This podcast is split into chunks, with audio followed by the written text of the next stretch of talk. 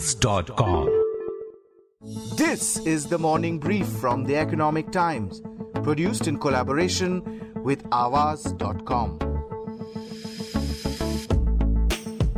For many of us, owning a brand new iPhone is nothing short of a dream come true. But for several contract workers at Taiwanese manufacturing giant Wistron, the dream of working at an iPhone factory turned nightmarish after violence broke out last weekend at the site over alleged non-payment of wages and long working hours. Similarly, at the production facility at Toyota Kirloskar Motor in Bidadi, 32 kilometers from Bengaluru, a lockout has been imposed by the management since November 10th over workers who went on strike citing overwork. In journalism, we say once is happenstance, twice is coincidence. The third time, it's a trend. So are these flashpoints aberrations or something deeper? Is the state, known for its industry-friendly policies, home to the Silicon Valley of India, becoming a hotbed for organized industrial workers and trade unionism? Will it impact Chief Minister B.S. Yedurappa's efforts to woo investments, as well as Prime Minister's Make in India initiatives? These are some of the questions that I'm really keen to get a sense of. From the Economic Times, this is Arijit Barman, and you're listening to The Morning Brief.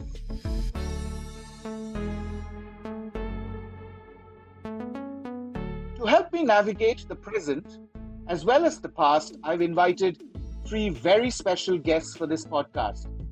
Dr. Narendra Pani, Professor, National Institute of Advanced Studies, and a former senior editor at the Economic Times. Captain Gopinath, serial entrepreneur, founder of Air Deccan, columnist and political observer, and Archana Rai, ET's Editor South.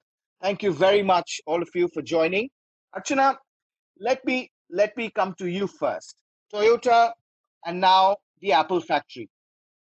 Is this a coincidence or a trend? I think I would argue that it is neither, because the way I see it, the causative factors in the two instances that you have mentioned are different, although the manifestation is labor unrest, but the causative factors, I would argue, are different. In the case of Wistron, the employees are contract employees who have come in through, as contract workers hired by six of these employment providers separately and are not direct employees. So their concerns would have to be thought of differently from the case of Toyota, for instance, where these are full-time employees as well. So that is the first difference. The second, I think, are we going to see more unrest as are these pointers? I would argue that there have been instances of labor unrest across Karnataka, because manufacturing, as we all know, has a deep base in the state. It is only that in the last decade and a half, because the service sector and the tech sector has dominated headlines in the state and in the capital city for sure, we have heard less of labor unrest or employee unrest. So much so that we've been lulled into a sense of complacency, so to speak, right? Which is now changing because the spotlight is turning on manufacturing again. At the core of it, Archana, is this issue about working conditions. And this delay in payments, I guess, is all part of that. Or more importantly, gaps between practices in the factory, on the shop floor, versus statutory stipulations. And somehow they seem to have got compounded during COVID. It has, which is something that, for instance, as this has, sort of flared up over the last couple of days, as part of our reporting, we've spoken to a whole, sort of variety of people. And one of the things that I've been hearing constantly is that look at the share of contract workers itself, which has increased, right? Data shows that from, say, 2 decades ago, 2004, 5, when the BPO boom was at its height in Bangalore, the share of contract workers was about 26% of the total organized workforce. By 2017, that has moved up to 36%. So what we are seeing is a constant increase in hiring through the contract route for organized workplaces, right? And at the same time, have the rights of these employees, do they get fair wages? Do they get social security? All of these, have they been enforced is the question. So, and then again, the other argument on the other side, like why has the share of contract workers increased? A lot of the argument on the other side will be because of the compliance burden. Dr. Pani, you've called it the informalization of the formal sector. So briefly, I mean, if you could just explain what you mean for our listeners. I think we must remember that Bangalore is actually an economy that has developed as a kind of resource provider. It is not too much into capital generation, or even if Bangalore's sort of people who generate capital within Bangalore tend to invest it outside. Now, this economy as a kind of resource provider, primarily a labor resource provider, works at three different levels. One is at the level of the IT industry, and in those kind of sectors, when there is uncertainty, the individual workers have the ability to absorb it, sometimes going back to where they had come from, whichever city they came from, but that doesn't lead to social disruption. But as you move down, you particularly in the organized workforce or in places like in the organized sector, the formal sector, the pressure mounts, and because for a variety of reasons, Bangalore has been growing in terms of its costs, right? We can debate that later if you like, but it has become a more expensive city to live in. That makes it difficult for workers.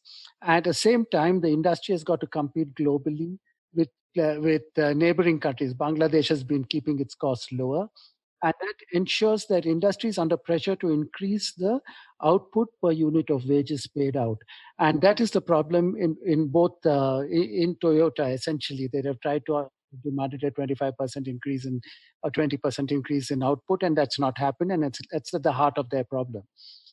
Now, industries have tried to get over this by going in for contract labor, which brings in labor from the poorer parts of the state, in the case of Wistron, Narsapura, or even from elsewhere in the country. And that labor coming in from really backward agriculture, sometimes which have people who are on not too far from starvation, you bring them in, you can get them cheaper, but they are their ability to withstand uncertainty is very, very low. You know, the worry is that, unrest will only grow simply because the new laws which were passed in September, they deny laborers the right to strike or receive social benefits if they're working for smaller companies. More importantly, while the government at the center has said the new labor legislation is aimed at streamlining complex rules and would actually protect workers, 6 states have this year relaxed or suspended labor laws to help industry recover from the coronavirus pandemic. So this has meant more working hours or longer working hours, lower pay. And so perhaps the risk of fueling more protests is going up. I think we need to keep in mind that industry is only a part of a larger society. If we are going, as we have been doing over the last decade or so, if we are going to encourage individuals to break social norms and to break laws outside the workplace, that will sooner or later come into the workplace as well. We cannot have a might is right approach in our social relations and in our political relations and expect the workplace to be isolated from it. So you will end up in a situation where industry has to work out its own environment with its own workers. Here's some interesting trivia for our listeners. The first attempt to organize industrial workers in Karnataka actually dates back pre-independence, back to 1920. The workers of Binny Mills organized a strike for a bonus. Subsequently, we had the Mysore Labour Act that came into being in 1942, but it forbade functioning and formation of industry-wide organization of workers. As Archana said, from Michael Bosch to lockout in 2014 at the same Toyota Kirloskar plant that stretched for over a month, labor unrest has actually been common in Karnataka, which honestly is far more than IT or internet startups. I have nothing against them, but Karnataka is also a very large manufacturing hub. Captain, you know, Dr. Pani was talking about this whole hire and fire culture, and when the economy is in doldrums, it accentuates. Now, if there is no union to negotiate on your behalf or on the behalf of the workers, inspections are non-existent, and there is no mechanism for anonymous complaints. If they are nowhere to go, isn't violence inevitable, however condemnable they are? Yeah, I mean, I think that should be avoided. Violence has happened before in Karnataka and other places. That must be absolutely, there should be no place. But as you said very rightly, I think good, healthy trade unionism is what we should have. And but unfortunately, sometimes, you know, the trade union itself becomes exploitative. But the workers need, you know, representation through form of, you know, trade union representatives without getting politicized. The contractor doesn't pass on all the benefits to the staff, so the exploitation is at the contractor level, which the principal agency, in this case Wistron, looks the other way. They look the other way at the exploitation, and I think, and as Dr. Pani said, that in good times, you know, this works, because, you know, when there's a good movement of migration of labor, both at the middle level and the lower level and the higher level. People leave a company which doesn't pay well, and that is the biggest challenge for good companies. How do you retain good trained labor? Because you don't pay them well for whatever reason. If you're not profitable and you don't pay them, then if the economy is vibrant, they'll leave you. True. Conscious capitalism is a buzzword everywhere. Archana, several interesting points here. And from manufacturing to the IT and BPO boom, to startups and gig economy. So it's the labor issues keep evolving, and, you know, there are newer threads. And the issue of contract labor, especially in a gig economy, it is a far more existential issue. So do you think, you know, we are adept as we evolve or workplaces evolve? I think this is really, are we adept at evolving? I think, again, it will be an economic question, right? What Captain Gopinath mentioned, for instance, when there is competition for good employment, for good labor, companies will fall in line and ensure that they compete in terms of benefits and in making the workplace attractive for labor, which they require. What happens when it's you know, when it is not, when the economy is in a downturn, when we are when we are facing pressure, just as Dr. Pani mentioned, we can't keep planning just for good days. We need to plan for the bad days. I think that is the crux of the issue right now. What happens when you have an increase in contract labor? Now, that is something that will play out even more in Karnataka, because in that sense, we the entire flow that you mentioned is playing out in real time in Karnataka. Given the fact that we are, you know, while we've had a long manufacturing base and an industrial past, Karnataka is at the forefront of the digital and the gig economy as well. The codon social security that has been announced is definitely at least looking to address this issue. More of the millennial generation, which will enter the workforce, will also seek independent freelance gig kind of work. Dr. Pani, do you feel that in the strive for scale, you know, these headlines will certainly create a dent or impact sentiments to attract investments going forward, or is just a blip? No, I think headlines like this have a way of sort of getting amplified. And therefore, even if the issue dies down, there will be a sort of, particularly in the days of networks and technologies that can recall events that have happened in the past at the push of a button. This will not simply disappear. So we need to be much more sensitive. But I think what is more important is to recognize a fundamental kind of flaw. At one level, it's a very simple point, but another level, it's largely ignored. That is, you cannot have large-scale manufacturing without a labor force that's comfortable. They have to function. You may not be able to give them the kind of security the public sector did, and which turned out to be unviable. But even if we have, if we take the success of the IT industry in Bangalore, it's because there was a large labor force that was available. It wasn't linked to a particular company. They could shift between companies as they indeed did. But the fact is they were at least assured they had a housing, a culture they could live up to. They could influence the city in some ways and get influenced by it to a lesser extent. But that was there. Now in manufacturing, you're not doing any of that.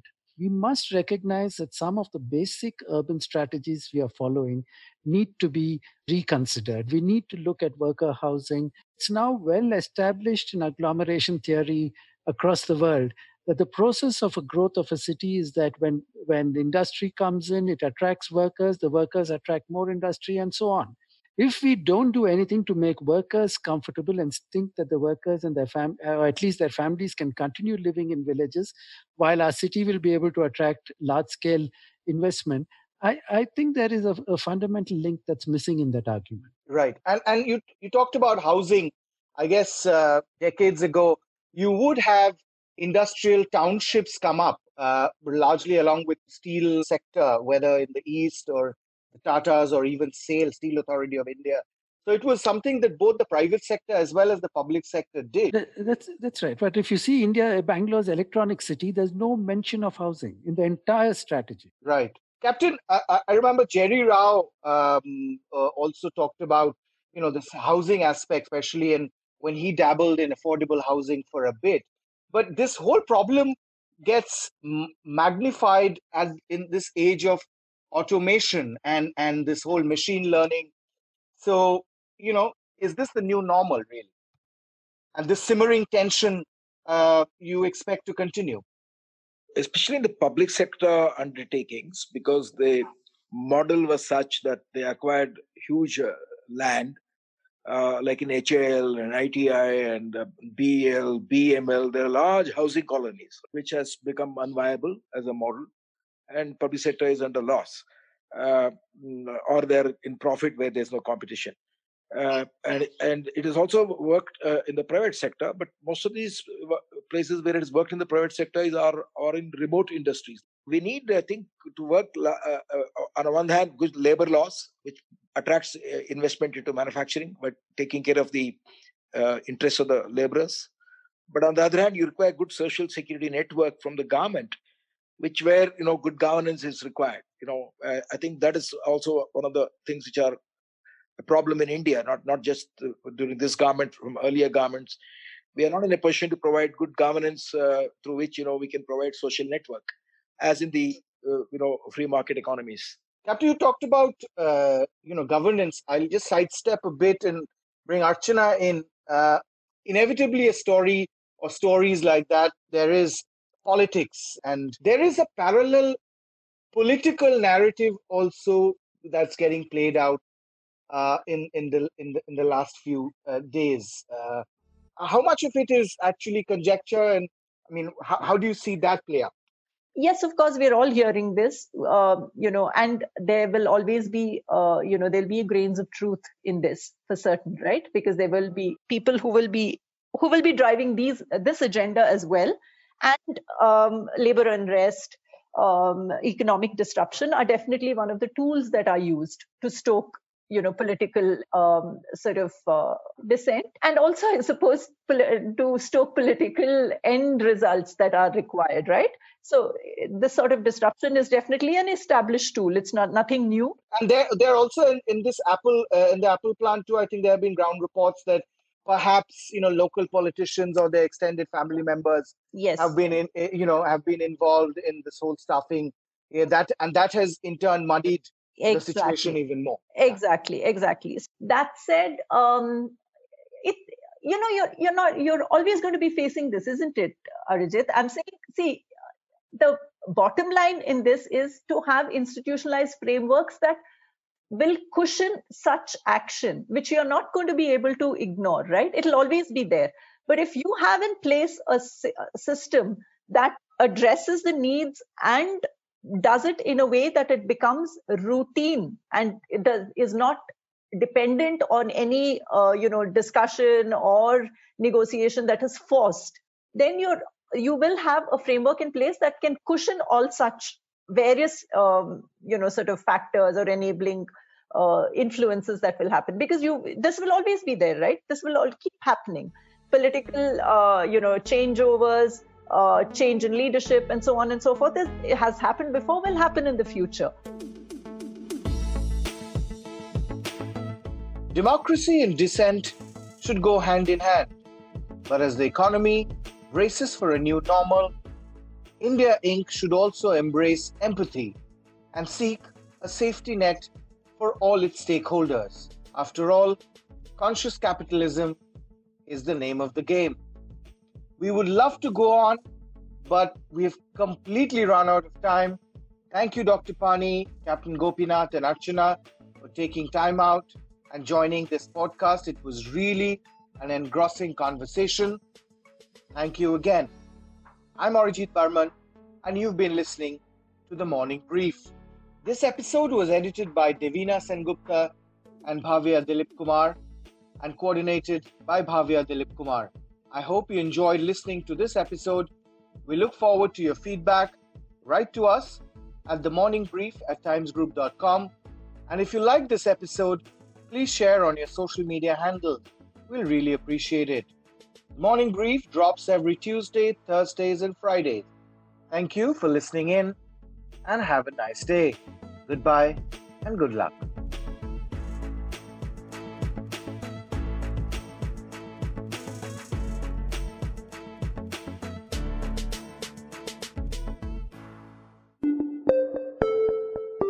Avaaz.com